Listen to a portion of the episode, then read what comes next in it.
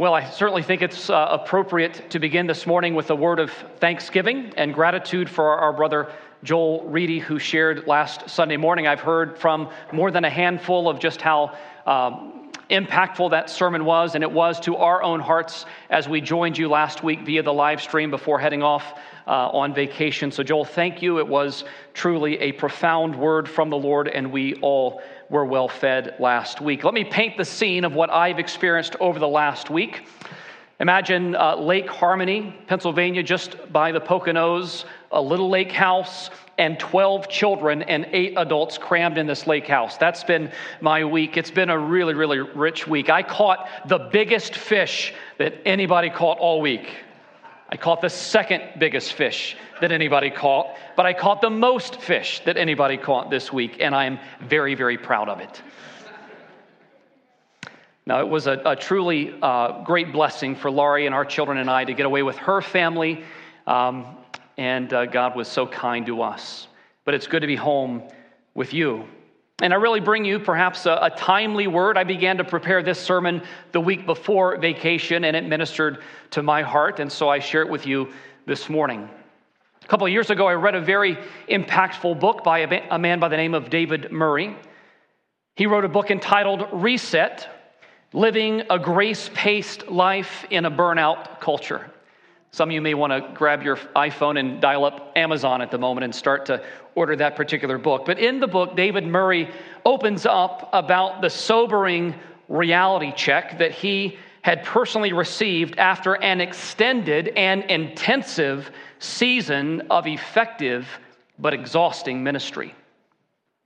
Ignoring certain physiological warning signs of danger and late one Sunday afternoon after a red eye flight back home from yet another speaking trip away, feeling tightness in his back and in his neck and losing his ability to breathe easily, David Murray reluctantly, but I think wisely, um, yielded to his, let's just call her, uh, persistent wife, his persist- persistent wife, and, uh, and went to the hospital.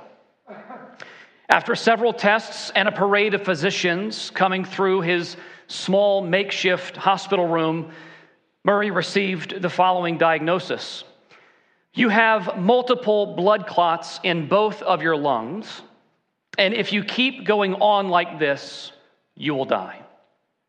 How would you like to receive that news out of the blue? Well, instantly, as you can imagine, this well sought after speaker and writer, a pastor, a husband, a father of several children, was sidelined, just shelved in an instant. After just a few brief words, Murray was stopped, nearly dead in his tracks, literally, and told that he would have to lay in a hospital bed for 36 hours while his body did what he needed it to do, while it rested and recovered. David Murray would later write in this book, Reset, of that experience, saying from Psalm 119, verse 71, It was good for me that I have been afflicted, that I may learn God's statutes. He said, God was hunting me down. Here at the peak of this man's power, at the height of his personal influence, in, uh, in speaking and in writing, at the apex of his apparent fruitfulness in ministry, the most important thing for this man in his life at that particular moment was to stop and to rest in Christ. God will have his way with us, the easy way or the hard way. Today's big idea, the thing that I want you to walk out with this morning is, is simply this that the gospel of Jesus Christ promises peace and it promises rest to those who are willing to stop and embrace it. Do you need that word this morning? I know that I did recently. Psalm, uh, excuse me, Philippians 4, verse 7.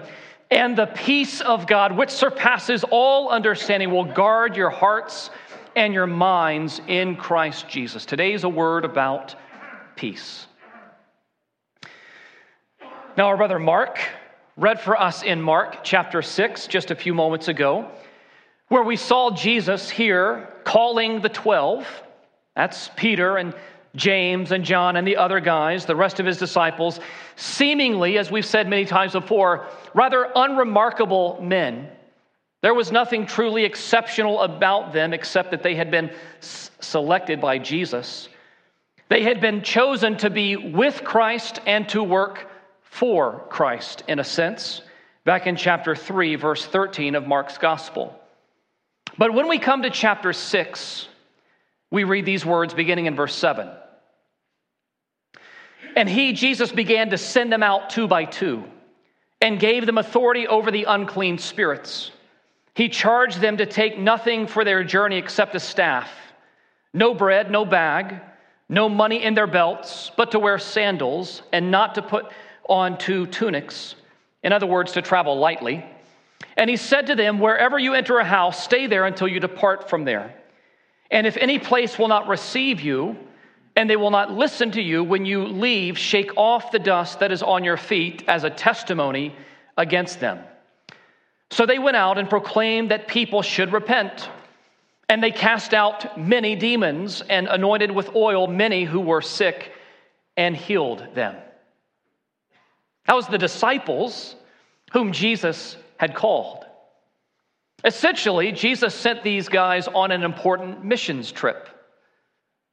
This was a season of intense spiritual preparation and great learning in Christ's school of spiritual discipleship. Have you ever been through a, a particularly grueling or rigorous season of spiritual preparation? I imagine most of you have. This was an exciting and exhilarating and equipping, but evidently exhausting time for Peter and the guys from Galilee. They did as they were told, and they saw awesome results. They preached repentance, and they saw God perform many, the Bible says, works of healing through their ministry. How would you feel if you were part of that group? We'd be feeling pretty good. Hey, we're no wonder Jesus selected us. Look at all, look at all we're doing. But then pick up with me in Mark 6, verse 30. And our focus this morning is in this familiar passage, Jesus feeding the 5,000, but on this perhaps often overlooked dimension of this passage in verses 30 and 31. We read here these strange and oddly refreshing, but truly soul satisfying words that the apostles returned to Jesus and told him, notice, all that they had done and taught. Now, let's just stop there for a moment. What would you expect to hear next out of Jesus' mouth? Maybe, good work, guys. Here's your next assignment. That's how many modern employers might speak. Or, well done, boys. Here's what's next on your agenda for me. Or, you know, Peter, when you healed that particular man of that demon, you should have done it this way. Perhaps a, a word of correction. No, friends, notice that's not at all where Jesus goes with those whom he loves. Instead, he simply says to his disciples, Come away by yourselves to a desolate place and rest a while. For many were coming and going, and they had no leisure even to eat. I wonder if you've been there. You've been at that place of seeming success but you're on the brink of burnout. You see, to those who are tempted to think that busyness is the pathway to blessedness in God's kingdom, to those who are weak and threadbare, to the weary and the tired, to those who are exhausted and nearly running on empty, Jesus says, Come away with me. He doesn't say, Go away from me, get back to work. He says, Come away with me. Take a break before you burn out, chill out before you flame out. Jesus invites his followers to take a strategic, spiritual, restful time out. Just take a time out because I know what you really need. You need refreshment in my presence. You got to regroup.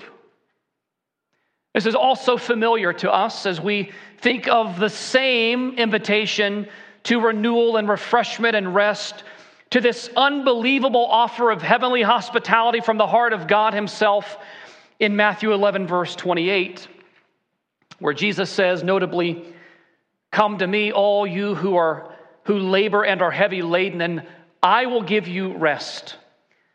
Take my yoke upon you and learn from me, for I am gentle and lowly in heart, and you will find rest for your souls. For my yoke is easy and my burden is light.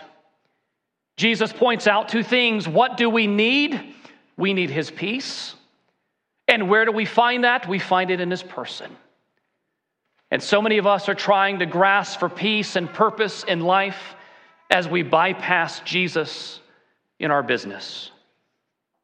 Now, notice again to that to the stressed out and to the worn out, Jesus does not hurry us along to the next assignment, but instead he lovingly, lovingly slows us down to experience his compassion and gentle care. Come to me, Jesus says, and I will give you rest. Somebody here this morning needs to hear the Lord say to you, Come to me. You don't need to be told to hurry up. You need to be told to slow down. Because the gospel is not all go, go, go. But it also includes precious moments and strategic timeouts where we experience the peace of Christ. Sometimes the most spiritual thing you can do in a given week or day is nothing but sit at Jesus' feet. Come away with me. Not go away from me. Again, one of the many important lessons found in this passage this morning is the truth that God does not value what you can do for Him more than He values you. God does not prioritize our productivity, He prioritizes ourselves in His goodness. He wants you to slow down and love Him more than love what you do for Him. Somebody once said, if you don't come apart, you will eventually come apart. Sometimes the most spiritual thing, again, you can do is simply stop, take a break, and rest in the presence and in the grace of King Jesus. And I know this firsthand. Because if I'm being honest with you this morning, for many years, probably for 20 years, I bought the lie of the world hook, line, and sinker that said my activity equals my identity. That what I do defines who I am. And that's not true. Who bought me and who sought me and who freed me defines who I am and who you are too. We believe the lie that says, I'm too important to unplug. I'm too important to disconnect. The world will fall apart if I don't hold on. But, friends, we need rest. We need rest. It's a matter of life and death spiritually and physically at times if we don't find rest in the arms of our Savior. But now, secondly, this morning, I want you to also notice that Jesus says, Come away by yourselves to a desolate or maybe you could say that a secluded place. Now, some modern translations of verse 31 render the phrase, come away by yourselves to a quiet place, and this past week was anything but quiet. It was not quiet, but it was truly good. The, word, the way the ESV translates the phrase, I think, is actually better. It is less so this idea of, of quiet or silent, and more so desolate or barren. It is actually the same word, a desert. Come away by yourselves to a desert like place and rest a while. Now, the portrait that Mark paints of Jesus and his disciples, going all the way back to the beginning of Mark's gospel, is one of remarkable power and rising popularity. Jesus is a rock star spiritually. Jesus Christ is truly the God man on a mission in Mark's gospel. The word immediately occurs, I think, 11 times in the Gospel of Mark, helping to quicken our step and our pace as we walk with Christ to Calvary. Jesus, recall, is baptized by John and then tested in the wilderness, interestingly, while being surrounded by wild animals. And then he catapults onto the scene, proclaiming the gospel of God and healing all kinds of diseases. In Mark chapter 1 at Capernaum, which was Jesus' home base in his Galilean ministry, he heals a man with an unclean spirit. And then we are told in Mark 1:28, at once his fame spread everywhere throughout all the surrounding region of Galilee. And then a few verses later, while in Peter's house, Jesus heals Simon Peter's mother in law and we are told in verse 32 of Mark 1 that evening at sundown, they, the surrounding area, brought to him all who were sick and oppressed by demons. And the, verse 33 the whole city were, was gathered together at the door. And he healed many who were sick with various diseases and cast out many demons. And he would not permit the demons to speak because they knew him. Jesus' popularity is off the charts, and he can't get a moment's rest. Perhaps if you're not quite as familiar with Jesus or with Mark's gospel account specifically, then you might be dumbfounded at what Jesus does next. Again, just picture the scene, sort of like the scene in Mark 6. Jesus is preaching and performing miracles. He's doing good stuff. Busloads of would be followers are crowding into here and to be healed by Jesus. By the way, this is every seminary student's dream. We all go through seminary thinking this is going to be our particular ministry. And yet, what does Jesus do in response to this crowd? He doesn't hold another revival meeting. He doesn't call for another night of healing services there in Capernaum. Instead, he seeks out his own spiritual retreat, some alone time with the Father to personally commune with the Lord. And we read it in Mark 135. He said the scripture says, "And rising very early in the morning, while it was still dark, he departed and went out to notice a desolate place. And there he prayed. And Simon and those who were with him searched for him and they found him and said to him, Everyone is looking for you. And he said to them, Let us go on to the next town, that I may preach there also. For that is why I came out. And he went throughout all Galilee, preaching in their synagogues and casting out demons. Here's something you need to know Jesus was not interested in the crowd, he wasn't interested in building a brand, he was in- interested in changing a world. And Jesus knew that if you're going to endure in ministry, if you're going to last and reach the finish line, if you're going to go the distance, then you need to regularly retreat to desolate places. You need to encounter and be cared for by the Father Himself, or else you won't make it to the end. It was said of Philip Melanchthon, everybody's favorite German, the great Reformation theologian and friend of Martin Luther, that he said once to Luther, This day you and I will discuss the governance of the universe. To which Luther replied, No, this day you and I will go fishing and leave the governance to the, of the universe to God Himself. what a great reply. Come away by yourselves to a desolate place and rest a while. Not a pit stop but just to stop. When did rest become such a dirty word in the church? Do you hear the word vacation and you think vice, or do you think virtue? Do you judge somebody who takes time away as being soft or as being smart? See, there's sort of an attitude against retreat that some people have today. Some of us feel guilty or ashamed to even take vacation time, and that was me for many, many years.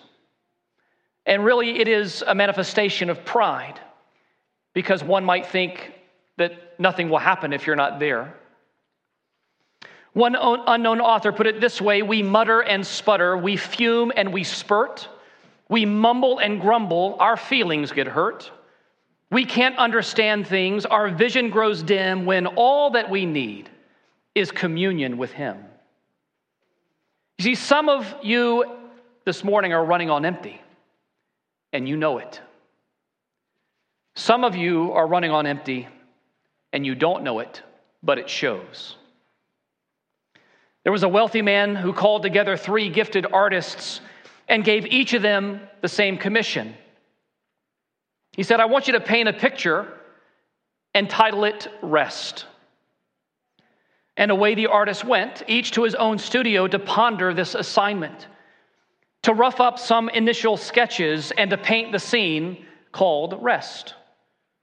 Several months later, each artist returned to the wealthy man with his painting in hand. The first artist revealed a beautiful landscape, sort of like Lake Harmony, Pennsylvania, perhaps, a placid pool vividly reflecting the mountains that rose up behind it with 12 loud children just slightly in the background. The second unveiled the image of a farmer lying in the cool shadow of a large haystack, enjoying a well earned break from his hard physical labor. That was his picture of rest. But the third unveiled a scene of frenzy and fury.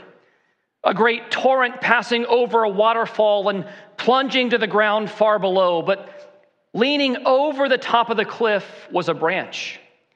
And on that branch was a nest and in that nest sat a bird who was brooding over her young, attending to their every need. And this, the wealthy patron thought was, with his great delight, was the truest portrait of genuine rest. Friends, the Bible says that we are to be still and to know that I am God. Psalm 46:10. David Murray again said in his book, one of the keys to a happier and less stressful life is turning down the volume of in our minds and enjoying internal internal calm and quiet. He says the grace of peace is a vital part of a grace-paced life. We need rest for the body as well as for the mind. Let me add to this. The reality is that proper rest and recovery for us as God's creature is a matter of humility and a concern of the heart. Just two weeks ago, I was listening to a great podcast. It's called You're Not Crazy. I need to listen to it every particular week. Pastor Ray Ortlund said on that podcast the absence of rest may reveal the presence of pride. I thought that was a good statement. I'll tell you another story the story of um, Samuel Clemens, better known as Mark Twain, who once took a tour of the Holy Land of Europe as well in the 1860s. And then after this trip, he wrote down some observations, including the following. He says, Afterward, we walked up and down one of the most popular streets for some time, and wishing we could export some of it to our restless, driving, vitality consuming marts at home. Just in this matter lies one of the main charms of Europe comfort. In America, he writes, we hurry, which is well, but when the day's work is done, we go on thinking of losses and gains. We plan for tomorrow. We ca- even carry our business cares to bed with us, and we toss and we worry over them when we ought to be restoring our racked bodies and brains with sleep. We burn up our energies with these excitements and either die early or drop into a lean and mean old age at a time which they call a man's prime in Europe. When an acre of ground is produced long and well, we let it lie fallow and rest for a season. We take no man clear across the continent in the same coach that he started in. The coach, rather, is stabled somewhere on the plains, and its heated machinery is allowed to cool for a few days. When a razor has seen long service and refuses to hold an edge, the barber lays it down. The barber lays it away for a few weeks, and the edge comes back on its own accord. We bestow thoughtful care upon inanimate objects, but not upon ourselves. What a robust people, what a nation of thinkers we might be if we would only lay ourselves on the shelf occasionally and renew our own edges. Close quote. Jesus says, Come away by yourselves and rest a while. This makes me think of one of my favorite quotes on the blessedness of spiritual rest by Victor Hugo Go to sleep at peace because God is awake. Did you know that one of the best ways, and best ways not only that we learn to trust God, but actually one of the best ways that we seek to imitate God is by practicing a regular rhythm of spiritual and physical rest? You don't have to go very far in the Bible to see that God Himself rests. Recall God's own example from Genesis chapter 2. The Bible declares, Thus the heavens and the earth were finished and all the host of them. And on the seventh day, God finished his work that he had done, and he rested. Literally, it says he Sabbathed. God stopped on the seventh day from all his work that he had done. So God blessed the seventh day and made it holy because on it God rested from all his work that he had done in creation. Ever wondered why God rested? Was he tired? Was he exhausted from creation? Did God need to rest after making everything out of nothing? Of course not. He's God. But like a good father, he rested to set it a standard for us, an example, a holy model for the crown jewel of his creation, humanity, to follow. Coming away to rest a while with Christ is not only a matter of humility, it is a matter of obedience. And while we in Christ are free to recognize uh, how we observe the Lord's Day in a variety of acceptable ways and some that, frankly, probably are quite unacceptable to God, and we're covering that up. Remember that one of the big Ten commandments says this Exodus 20, verse 8 Remember the Sabbath day to keep it holy. Six days you shall labor and do all your work but the seventh day is a Sabbath to the Lord your God. On it you shall not do any work, you or your son or your daughter, your male servant or your female servant, or your livestock, or the sojourner who is within your gates. And here's why. For in six days the Lord made heaven and earth, the sea, and all that is in them, and rested on the seventh day. Therefore the Lord blessed the Sabbath day and made it holy. God rested not for himself, but for us. He rested to set a model or a template for us to follow. One pastor put it this way God designed this pattern of six days of work and one day of rest for perfect people in a perfect world. That was Genesis 2 happens before Genesis 3, which is the fall. How much more then do we need it now in such fallen bodies in such a fallen world? David Murray said again, This is a divine gift for our good. As Jesus himself later states, the Sabbath was made for man, not man for the Sabbath. Quoting a pastor by the name of J.R. Briggs, Murray states, I have yet to meet a burned out pastor who practiced Sabbath religiously. See, the truth is, obeying God's loving command for regular, repeated periods of rest and renewal is about releasing control. It is about letting go to our ever faithful God who is always good and works for our good. Cast all your anxieties on him because he cares for you, 1 Peter 5 7 says. If you are always working hard for the Lord and never resting in the Lord, then your life is out of spiritual rhythm. You're in a sort of spiritual AFib a dangerous heart rhythm that's going to lead to destruction. It's based on the lie of Satan that says you can live you can live without alone time with God. You, the world can't survive without you. It's all up to you, and that's a lie because guess what? We're still here this week. We're still here. You know, the prophet Jeremiah declared in Jeremiah 6, verse 16, Thus says the Lord, stand by the roads and look, and ask for the ancient paths, where the good way is, and walk in it. and you will find rest for your souls. But they said, We will not walk in it. And in verse 17, it says, We will not pay attention to them. The fact is, friends, we need rest physically. Let me suggest three rhythms for you and I. We need rest on a daily basis. David rose early in the morning to meet with God, Christ early in the morning. Is there a regular rhythm daily of alone time with you and the Lord? Where you read the scriptures, where you get on your knees, where you, where you just let Jesus love you in quiet. We all need a daily time of rest and renewal. But also, as we've seen from Exodus and from Genesis chapter 2, we also need a weekly time of renewal. That is, in a sense, we need to practice Sabbath. Not just today, but this week, because we're going to loop back again. It's part of God's design of renewal. We need to Sabbath in obedience to God. We need to rest in Him. I'm not telling you how to observe the Sabbath, but I'm telling you that you need it. I'm telling you that you need to come alone, one in seven with God, to unplug so that you can see that God holds all things in the power of His own hand.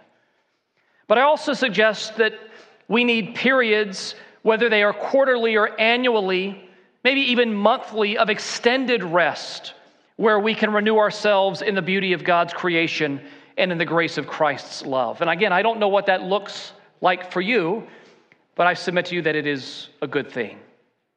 Maybe once a quarter of a year, you, you get alone for just a weekend and, and spend time in, in reflection with the Lord, or take a vacation once or twice a year with your family. These are things that you might press into application from this particular passage. This last portion of this message, I want to maybe bring out a surprise to us. The obvious has been this need for physical rest, but there's something else that's going on in this text that I want to end with this morning. Because in addition to merely physical renewal and rest, we need to daily experience and encounter the rest that Jesus actually wants to give us. We need to come to Jesus to retreat spiritually into the outstretched arms of the one who died on Calvary for us, to receive his blessed grace and peace, to receive the, the affirmation and the energy that he alone provides. Even as Isaiah 40, verse 28 and following says, Have you not known? Have you not heard that the Lord is the everlasting God, the creator of the ends of the earth? He does not faint or grow weary. His understanding is unsearchable. He gives power to the faint, and to him who has no might, he increases strength. Even youths shall faint and be weary, and young men shall fall exhausted, but they who wait for the Lord shall renew their strength. They shall mount up with wings like eagles, they shall run and not be weary, they shall walk and not faint. If you feel like you are running on empty, it may mean that you've unplugged, but maybe you've unplugged from God, not from life. Because if you're plugged in to God, you will never run out of strength. You will never run out of, out of uh, uh, his, his love and His peace and His grace. See, there is something even better than a good nap, even better than a good night out with your wife, even better than a good weekend in the Poconos there is the compassion and renewing power of Jesus himself. Back to our disciples and back to Mark 6. Verse 31 again said, Many were coming and going, and they had no leisure even to eat. Do you see that? But what the disciples didn't quite realize is that Jesus wanted to teach them and us a much needed lesson. Namely, that it is in the times and the seasons when we feel that we are our lowest and when we are the weakest that the power and grace of Jesus shines the brightest. It is when we are weak that we are strong, Paul says. Sometimes we have to retreat, that is, to enter the deserted places of life, to admit that our hands and our hearts are empty and desperate for Christ, and also to see that there's things that only Jesus can do, that He makes possible what we see as impossible. That we walk by faith and not by sight, according to 2 Corinthians 5 7. Want to close by showing you what I mean from this amazing scene. Again, the apostles had returned to Jesus and told them, told him, and I find this almost hilarious, all that they had done and taught. Verse 30. Sort of like a, a kindergartner showing his coloring page to a master artist. Oh, look at all that we did, Lord. He's so gracious with us. But in response, Jesus had compassionately replied to them, saying, Come away by yourselves to a desolate place and rest a while. Again, for many were coming and going, and they had no leisure even to eat. They were busy and burdened even while business was booming. But here's the surprising rest of the story. Verse 32 says, And they went away in the boat to a desolate place by themselves. Now, many saw them going and recognized them, and they ran there on foot. And this is easy in the Galilee region because you can, you can go, you can see who's out on the, the, the, Sea of Galilee and you can run around. It takes a little bit while, but you can do that. So they saw where they were going, and they ran there on foot from all the towns and got there ahead of them. Notice verse 34 in particular. When he, Jesus, went ashore, he saw a great crowd. He had compassion on them because they were like sheep without a shepherd, and he began to teach them many things. Jesus did three things here. Firstly, he saw the crowd. Secondly, he felt compassion. That is, he was moved deeply on the inside by what he saw. And thirdly, he began to teach them many things. And here's the the secret of Mark that I think we want to recognize as well today. Even in the midst of busyness and physical burdens, listening to Jesus and learning from Jesus is the key to refreshment and renewal. In other words, spiritual provision is even greater than physical refreshment. It's certainly greater than physical emptiness because of our big, big idea today that the, the gospel of Jesus Christ provides and, pro- and promises peace and rest to those who are willing to stop to receive it. The text tells us that Jesus began to teach them many things. I stopped in my study and said, Well, well who's them? Well, on one level, it clearly refers to the hapless and helpless and hungry crowds of people. Jesus taught them something about the fact that he provides uh, for a need that they don't even know they have. But I also think it refers to Jesus' weary and exhausted and empty handed disciples. Remember, they were supposed to go on vacation with Jesus here, but they have to get back to work in a moment. Here's the conclusion to the story, picking up in verse 35. And when it grew late, his disciples came to him and said, This is a desolate place, and the hour is late. Send them away didn't Jesus just say, Come away with me? And the disciples here are saying, Send them away to go into the surrounding countryside and villages to buy themselves something to eat. Hey, Jesus, the stores are all about to close, and all these folks are going to starve. Send them away. Don't you know what you're doing? It's almost as if they're rebuking the Lord here. But what did Jesus say to them? Verse 37 is going to uh, stagger you. But he answered them, You give them something to eat. This is wild to me. Jesus says, I know they're hungry. And I know you think you're empty. But you have something, you have a resource and a relationship that these people desperately need. You know me. So you give them something to eat. You meet a need where there's a need.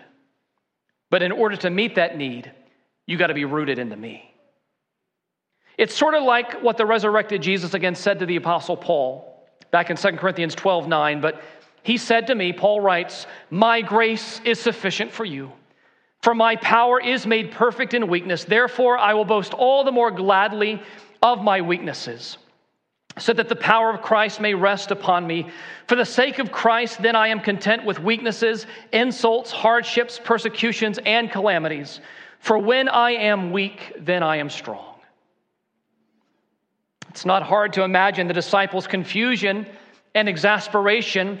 Perhaps they were a bit hangry themselves, and they said, um, Jesus, shall we go and buy 200 denarii worth of bread and give it to them? There's a little sarcasm here. And that's because 200 denarii would have been maybe the equivalent of $30,000 in today's economy. Jesus, there are literally thousands of people, and you're expecting, did anybody bring your lunch? Are you expecting us to feed this group? Are you out of your mind? That's, that's the sense that we have here. But watch and learn the important lesson. Verse 38 And he said to them, How many loaves do you have? Go and see.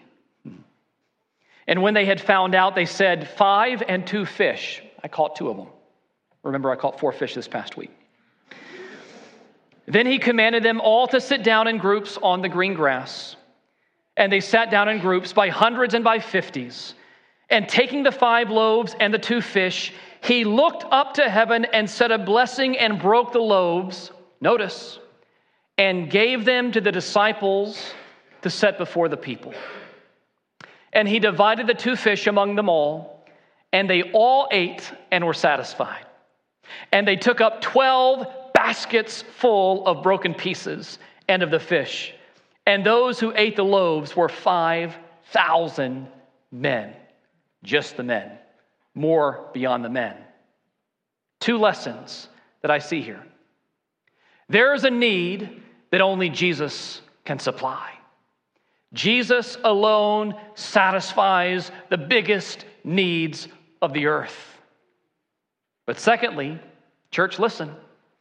Jesus has programmed the church that we are partners with him to meet that need. See, Jesus didn't need the disciples to feed the 5,000, but he wanted them and he used them. He wants to use us. I think Joel said this last week in his message. He's absolutely right. The feeding of the 5,000 is the only miracle outside of the resurrection that is recorded in all four of the Gospels. Absolutely right. In other words, this is significant. It's, it's a biblical, uh, it's a New Testament way of highlighting the text, a, a repetition of the stories. The important spiritual lesson is simply this today's sermon is not about taking a vacation. More than a vacation, more than mere physical rest, the disciples needed to be reminded that, they, that what we need most is what Jesus alone gives, and that God wants to use us to see people come to know Jesus and taste and see that He is good. That's what He wants for us. We need to be fed and cared for by Christ, and He wants to use us to feed and care for others. Jesus feeds the 5,000, but if you notice carefully, he fed them through weary, burned out disciples. It's not physical rest or spiritual renewal, it's come alone. Come, come alone with me and be used by me. It's a both and. Jesus did this to teach them a huge lesson, and that lesson is that even in the midst of busy ministry, it's important to rest. It's important to seek some alone time with the Savior. But, but the other lesson is that the disciples, often weak and worn out, are never left empty handed. We are never left empty handed.